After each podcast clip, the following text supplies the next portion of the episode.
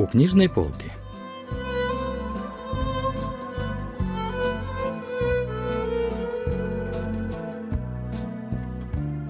Рассказ «Забавный роман моей подруги» писательницы Юн Йон Су. Часть вторая.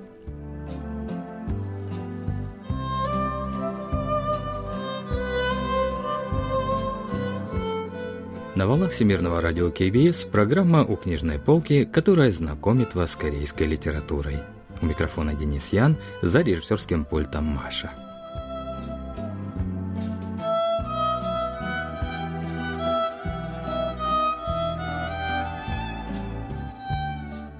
Сегодня мы продолжаем рассказывать о произведении «Забавный роман» моей подруги, писательницы Юн Йон Су.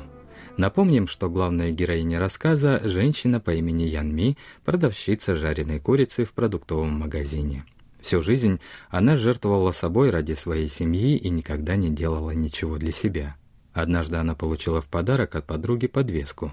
После этого Ян Ми вдруг стала худеть, завела роман и превратилась в уверенную привлекательную женщину. Но однажды она потеряла украшение и с тех пор не могла найти себе места – а когда услышала от коллеги, что рядом с магазином снимают кино с актером Пак Мун Джуном, то резко выбежала на улицу. В спешке Янми опрокинула аппарат для жарки курицы и устроила переполох в соседнем отделе. Почему же героиня так заволновалась, услышав про знаменитого актера, и куда она так стремительно направилась?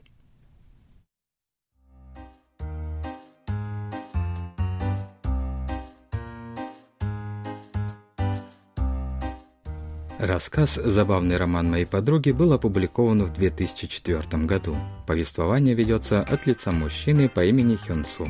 Он работает начальником отдела упаковки в том же магазине и дружил с Ян Ми, пока та не начала кардинально меняться.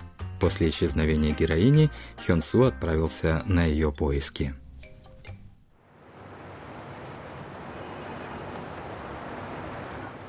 Девушка сидела совсем потерянная на скамейке автобусной остановки, где чуть ранее снимался актер Пак Вон Джун. Хёнсу знал, что Ян Ми все сильно ждали в магазине, но в таком состоянии он не мог привести ее туда. Они прошли до следующей остановки и зашли в небольшую закусочную. От усталости и изнеможения героиня еле связывала слова.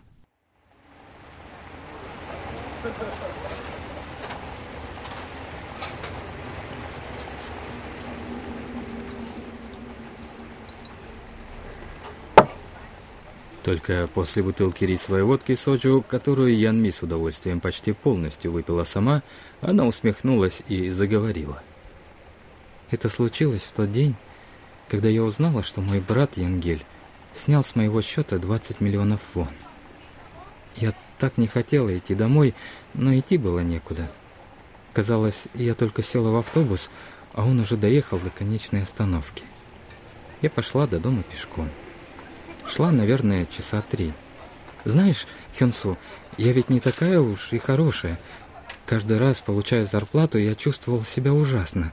Изо дня в день расстраивалась и огорчалась. Я видела эти новые, только выпущенные хрустящие купюры, которые заработала сама, и не могла ничего с ними делать. Надо было платить за учебу младших, покупать рис, уголь. Я экономила даже на транспорте – чтобы сократить количество пересадок, утром и вечером ходила пешком две-три остановки. В тот день я поступила так же.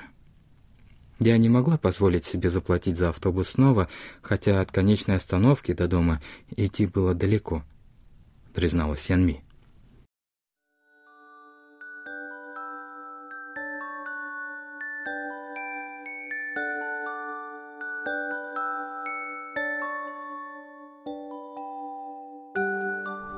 Затем, понизив голос, Янми продолжила свой рассказ. Около полуночи она устало поднималась к дому по холмистой дороге. Пройдя мимо небольшого магазина в переулке, она вдруг увидела, как какой-то мужчина протягивает ей банку пива. Симпатичный, высокий мужчина в строгом костюме сказал ей. «Выпейте для снятия усталости и обо всем забудьте». «Это был Паконджун», — объяснял Янми. Он широко улыбался с плаката на двери магазина с банкой пива в руках. «Хёнсу, ты можешь в это поверить? Конечно, никто не поверит. Но это ничего, ведь это касается только его и меня. Все это время Хёнсу внимательно слушал Янми и лишь кивал головой. Впервые за долгое время девушка разоткровенничалась. Я села на скамейку перед магазином и крикнула хозяину. «Дайте, пожалуйста, пиво!» «Хёнсу, ты не поверишь, но эти 1400 вон за пиво были первыми деньгами, которые я потратила на себя», — удивлялась Янми. По щекам Янми снова потекли слезы. Хёнсу успевал лишь подливать ей сочу. Героиня рассказала, что в тот вечер она долго сидела напротив Пак Вон Джуна, обливаясь слезами. Актер заботливо утешал ее и обещал позаботиться о ней.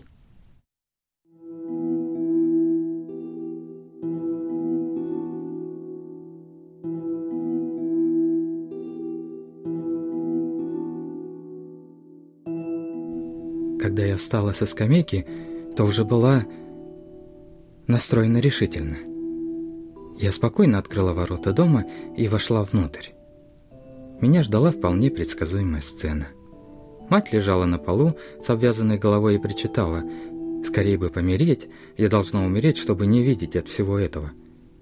А сидевший рядом отец спокойно добавлял, «Ну что мы можем сделать? Потерпи, Янгель проведет нам поминки».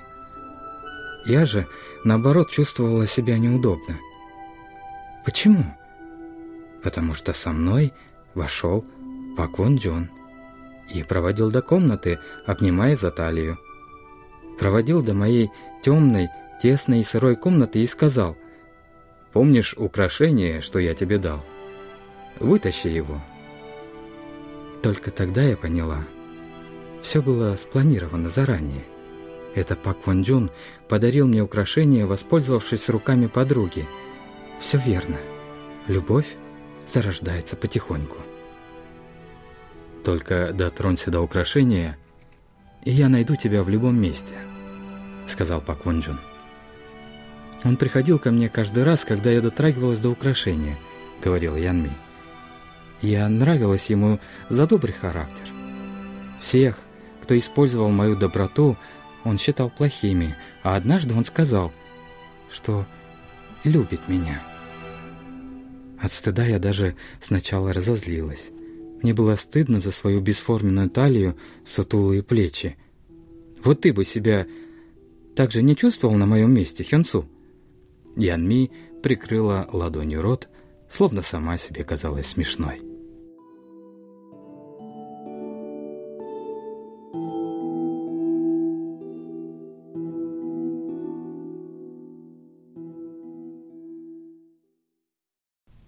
Теперь Пак Вон Джун стал для Янми невидимым возлюбленным, ради уважения к которому она худела и начала тратить деньги на себя. Впервые в жизни она сходила в дорогую парикмахерскую и отдала половину зарплаты за процедуры для волос. Впервые Янми купила себе одежду в торговом центре и дорогую косметику. Еще она выбросила уже развалившийся шкаф и купила себе другой, новый и качественный.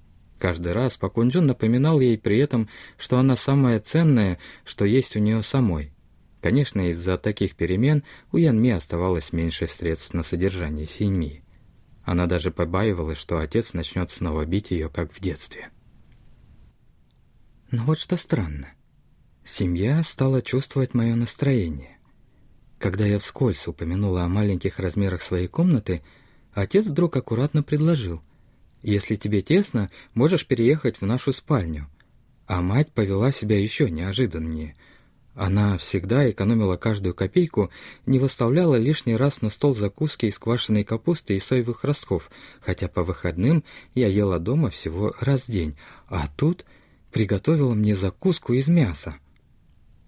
Но младший брат Янгель считал, что сестру обманывает какой-то мошенник. Он не верил, что Янми может кому-то понравиться. Героиня не обращала на эти слова внимания, но однажды они очень разозлили Паквонджуна.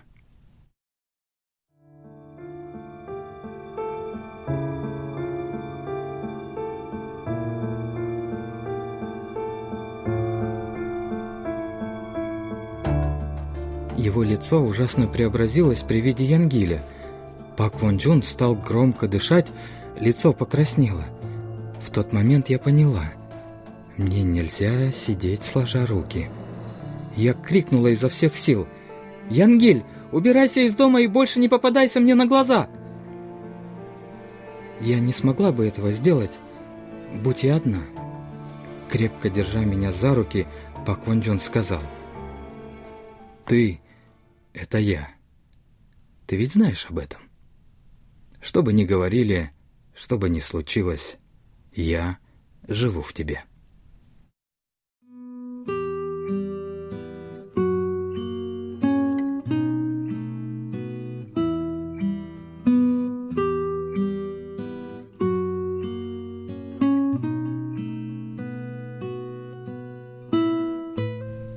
Праздник Чусок Янгиль перед всей семьей заявил, «Теперь я буду вести себя правильно, Буду содержать семью. Янми, ты и так много всего сделала все это время. Конечно, я понимаю это. И почему мир так комичен? Когда я терпела и жертвовала, отдавала все ради семьи, мне садились на шею и делали все ради моего падения. А когда я разозлилась и заявила о своих правах, все вдруг отпустили меня и потупили глаза. Поделилась чувствами Янми.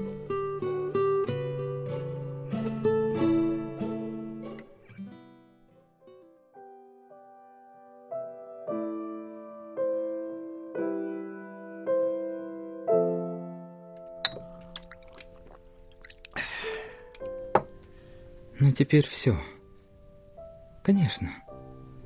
Я потеряла украшение. Теперь он не придет снова. Он уже появлялся на остановке, где я потеряла украшение, но меня там не было. А если я к нему приду, он меня не узнает. Ведь у меня нет подвески.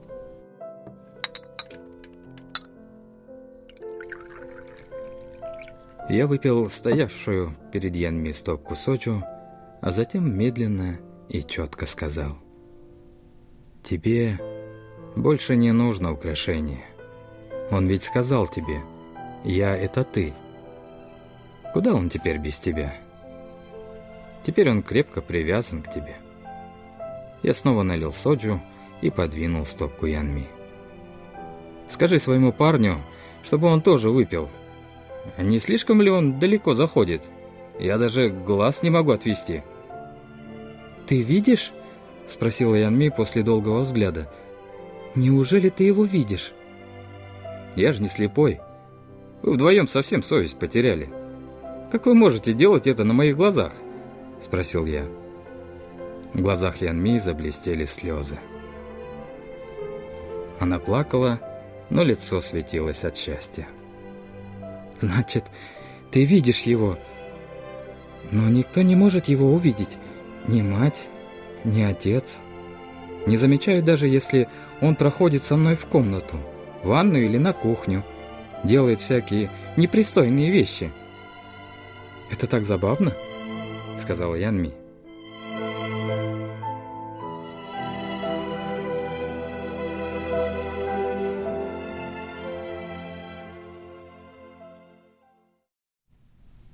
Выйдя из бара, Хёнсу взял захмелевшую Янми на спину и вышел к большой дороге. Свободных такси было много, но Хёнсу специально их не ловил. Он хотел нести девушку долго, пока совсем не выбьется из сил.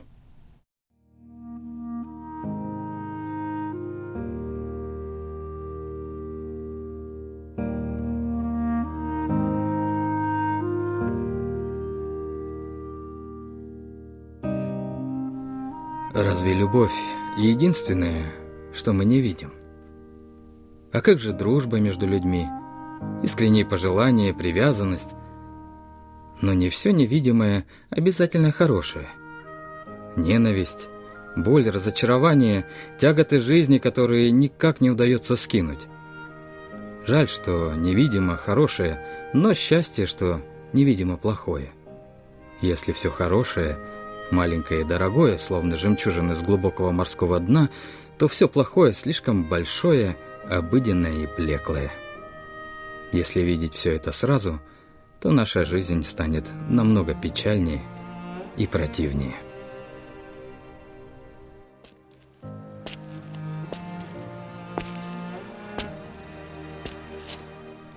Янми, посмотри, падают листья. Как же это красиво. В этом году осенние краски гораздо ярче. Ты видишь это, Янми? Хюнсу хотел прибавить еще красивую фразу, но в этот момент Ян Ми пробормотала с его спины захмелевшим голосом. «Фунджун, извини, что пришлось меня нести».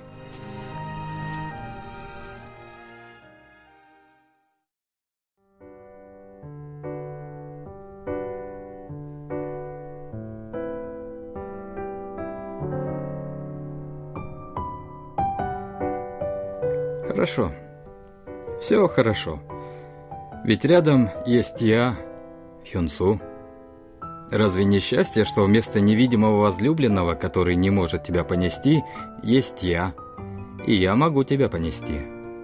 А если подумать, то положительных сторон не так уж и мало. Хорошо, что Янми похудела. Если бы она весила почти 70 килограмм, как раньше, то даже при всем желании я бы не прошел и нескольких десятков метров. И здесь, конечно, нельзя не признать роль ее возлюбленного Пак Вон Джуна. И все же ты настоящий кретин. Не стыдно тебе? Я несу Ян Ми на себе, но уверен, потом ты будешь беспечно прогуливаться с ней за руку и делать вид, что нес ее ты. Не так уж и плохо ругать невидимого человека. И что же он сделает со мной, если захочет помахать кулаками? Немного расстраивает лишь то, что я не смогу свернуть челюсть этому жалкому негодяю.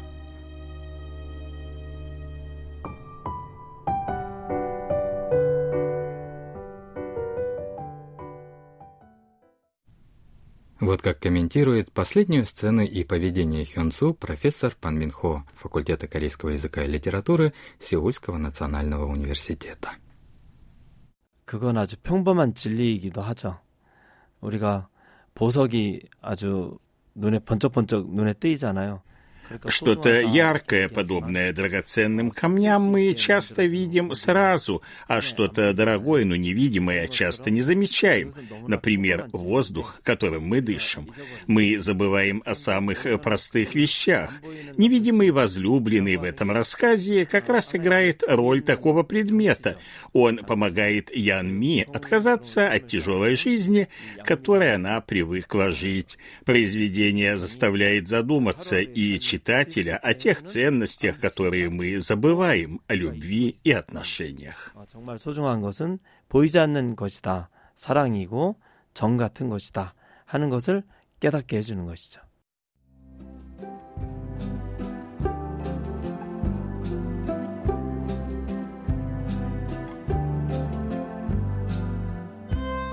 На этом мы заканчиваем наш рассказ о произведении «Забавный роман моей подруги», писательницы Юн Йон Су.